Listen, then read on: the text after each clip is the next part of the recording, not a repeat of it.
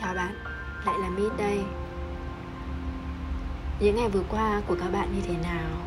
Còn đối với mình hơi mệt mỏi một xíu vì nhiều công việc và nhiều vấn đề phải giải quyết Và sẽ không để các bạn chờ lâu Hôm nay sẽ là tập postcard tiếp theo của mình với chủ đề đó là Bạn có đang thật sự hài lòng với lựa chọn của mình hay không?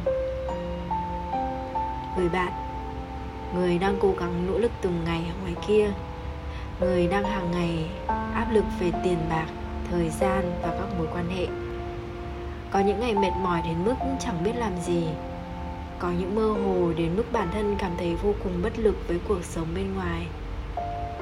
Mỗi ngày đều phải lặp đi lặp lại những vòng tuần hoàn với học tập, công việc và kiếm tiền có những ngày nhìn lại thấy thất vọng về những gì mà mình đã chọn.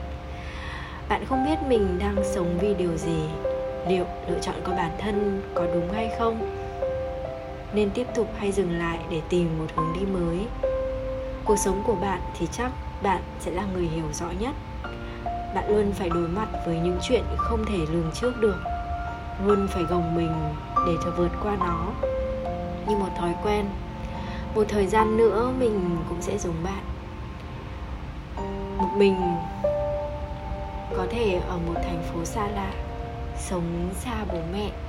Số ngày về thăm nhà chỉ đếm trên đầu ngón tay. Bạn bắt đầu nhìn nhận khó khăn trong cuộc sống, cảm thấy bối rối không biết những ngày sắp tới sẽ vượt qua như thế nào. Nhưng không vì vậy mà bạn từ bỏ sự lựa chọn của mình. Một chút như vậy thì cũng có là gì? Xung quanh bạn có không ít người giống bạn. Họ đang học cách đối mặt. Họ đang sống nhiệt huyết với tuổi trẻ một cách cuồng nhiệt.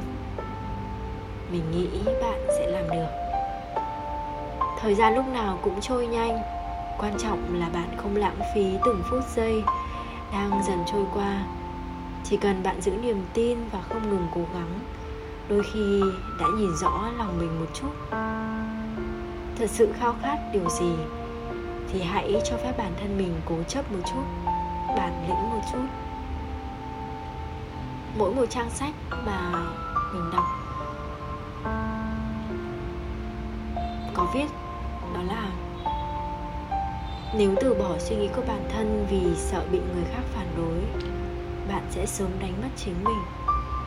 Mỗi người cần xác định lập trường rõ ràng khi làm một việc nào đó cách nhìn của chúng ta không thể nào nhận được sự tán thành của tất cả mọi người. Bởi vậy, chúng ta chỉ nên chú tâm vào mục tiêu của mình hướng tới.